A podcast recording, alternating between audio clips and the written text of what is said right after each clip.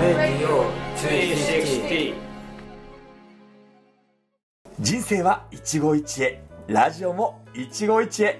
せーのゲストハウスレディオ。ハマりました。さあ今回はですね、はい。ゲストハウスレディオ山形県は鶴岡市にやってまいりました。こちらの方にインタビューしたいと思います。では自己紹介をお願いいたします、えっ、と憩いの宿脳を運営している小野寺美佐子と申します。はい、小野寺さんよろしくお願いします。ちなみに小野寺さんはもともと鶴岡出身でしたっけ？あー鶴岡出身です。生粋の鶴岡っ子。ちなみに鶴岡の一番素敵だなと思うところはどんなところですか？ああ人情とそれから食べ物が美味しいところ。すっごいわかります。もう小野寺さんとまだ会って10分か20分ですけども その温かみとですね。食べ物特におすすめの食べ物は何ですか？いやお料理みんな美味しい。おおみんな。うん。みんな美味しいです。選べないと。選べない。海産物山菜そばラーメン。うん。もうどんどんどんどん美味しいのがいっぱいあの来るから。わあそんなね豊かな。素材を使って実は小野田さん自身も朝ごはんや料理も作って提供されてるっていうことでね、そのあたりも聞いていきたいと思います、はい。お願いします、はい。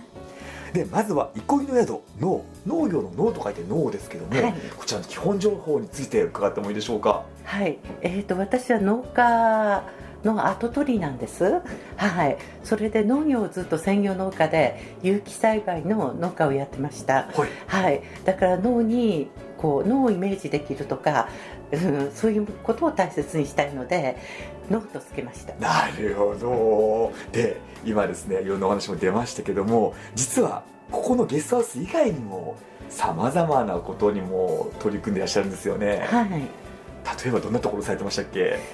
まあずっと宅配とかそういうことをやってきて農家民宿とか農家民宿母屋とか農家レストランなをやってたんですけれども10年前に開拓はしたので、えー、とちょっと働くの大変だったので農家民宿的なものはゲストハウスのやり方に変えて農家民宿じゃなくてゲストハウスのをあのオープン10年前にしました。10年？はい。今いる場所がまさにそのゲストハウスの建物の中。はいそうです。ね もともとはこちらの建物はどういった経緯で作られたんです？かああもともとは、えっと事情があって求めておいたお家だったんですけれども、レストランかなんかだったんですか？はい、農家レストランなあというものをここでスタートさせました。わあじゃあもともとはレストランがあった場所がゲストハウスに生まれ変わって。そうですそうです。当時レストランに来ていた方とかびっくりされたんじゃないです？いやーそんなことはないと思うけれど。本当ですあのはい。えっとなあは別の場所でまだやってますから。なるほど。移転をされてパワーアップして、はい、はいすごいですね。そっちでまだレストランを続けられながらゲストハウスを続けられながら。そして驚いたことにこのゲストハウスの建物のお隣に朝ごはんを食べられる建物もあるんですよね。はいそうです。こちらどういった場所でしょうか？あ実はあのこのゲストハウスのが手狭になってきたんです。はい。それでまあもうちょっと広いところが欲しいなとか物置が欲しいなって思ってたら今年じゃなく去年の冬にあの売り出しにかかったんです隣が。なのでそれで購入したんです。じゃあもともとご自身の皆さんの持ち物じゃなかった持ち家じゃなかったんですか？あそうですそうです。前から欲しくて売っててお願いしてたんだけれどもこちらあ隣に住まわれてたおじいちゃんおばあちゃんが亡くなってそれから、えー、と10年ぐらいしてから、うん、去年求めることができましたはあで今ではゲストハウスを運営されながら、はい。その朝ごはんの提供というのもはい。一般公開というか、一般公開やってされてるんですよね。やってますやってます。例えばどんなご飯が食べれるんでしたっけ？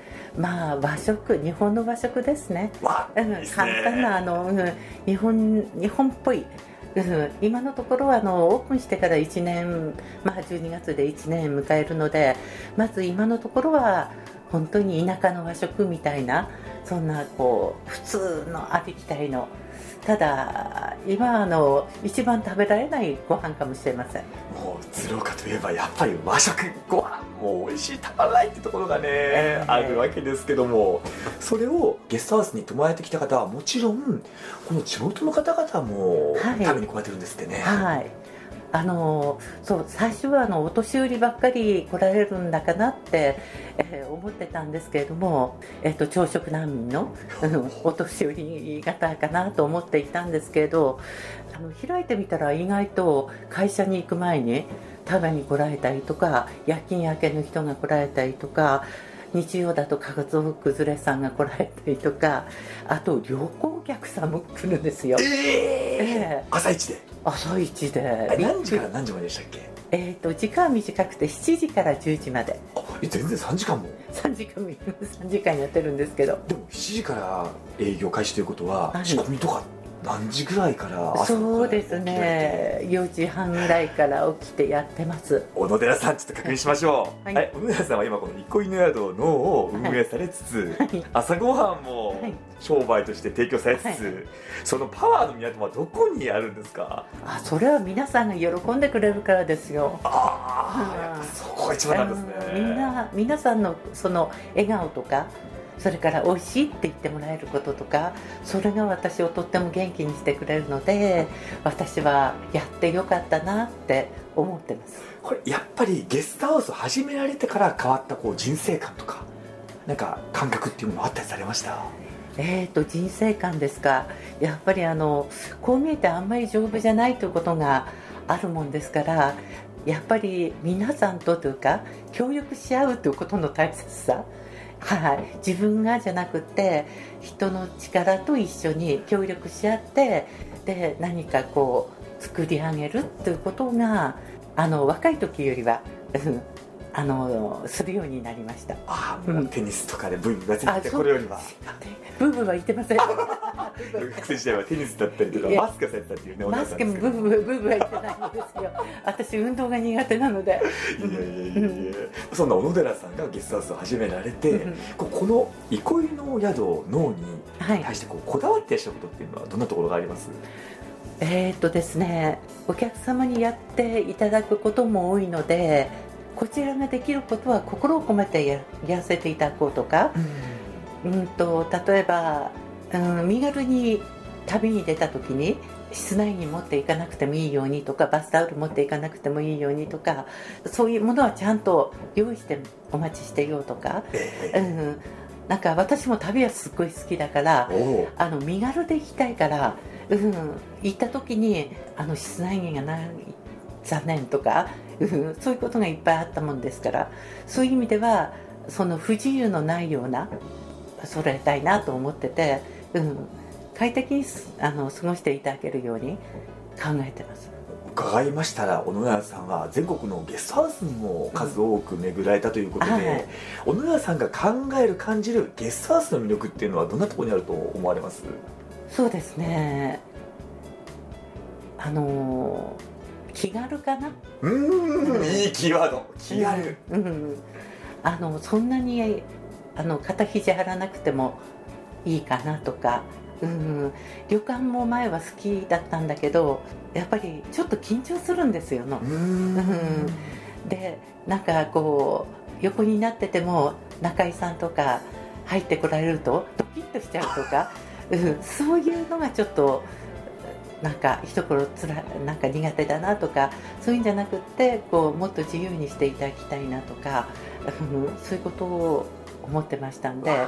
うん、あのまあそれとホテルと違うもう少しフレンドリーなうん。あったかみのあるそういう接し方をしたいものだなと思ってました。確かにこの近さっていうのはそのうん気軽さっていうところがあって生まれて、いろんな人間関係がこう生まれてきてうんドラマが生まれるっていうのもゲストハウスの魅力かなというふうに今伺ってて感じましたけども、これからこの憩いの宿脳はですねどんな風にしていきたいなっていうビジョンとかあったりされます、そうですね。私も今70代に入ったのでこの先いつまでやれるかというのはちょっと自信ないんだけれどもなんかやっててすごい楽しいから最高ですね、うんあのできるだけあのやっていきたいなと思うのでやっぱり居心地居心地のいい場所づくりだとかお客様が笑顔になるようなことを心がけたいな、うん、まあ、こういうこう関わり交流だったりとか、はい。朝ごはんだったりとかっていうところで、はい。本当にこう鶴岡の地で笑顔が広がるっていう、はいそのはい。一つのこ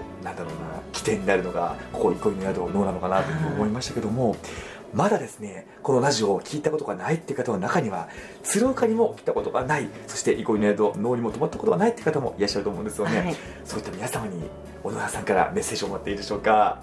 鶴岡はとてもあの歴史のある町でそれからとても人をあの市民はあったかい人が多いので、うん、ぜひ来ていただきたいのとあとそうですの食べ物が特にすごく美味しいんですよ、うん、どこに行ってもそれは鶴岡の食べ物はすごいあの美味しいなと思ってあと料理人さん方の勉強も一生懸命なさるからどこに入っても間違いのないうん。景色も海あり山ありだからあの楽しめる場所だと思います。その中で小野さんが作る料理朝ごはんだったらこれだけは食べてほしいと思うのも最後にお願いします。はい。うちで育てた有機米。米が一番美味しいですうちは。皆さん有機米を食べにぜひ山形県鶴岡市、えー鶴岡駅から徒歩15分ぐらいはいにございます、イコリの宿脳にお越しください。今回のゲストハウスレディオはこちら、えー山形県鶴岡市にございますイコリの宿脳の小野谷さんにお話を伺いました。小野谷さんありがとうございました。はいありがとうございました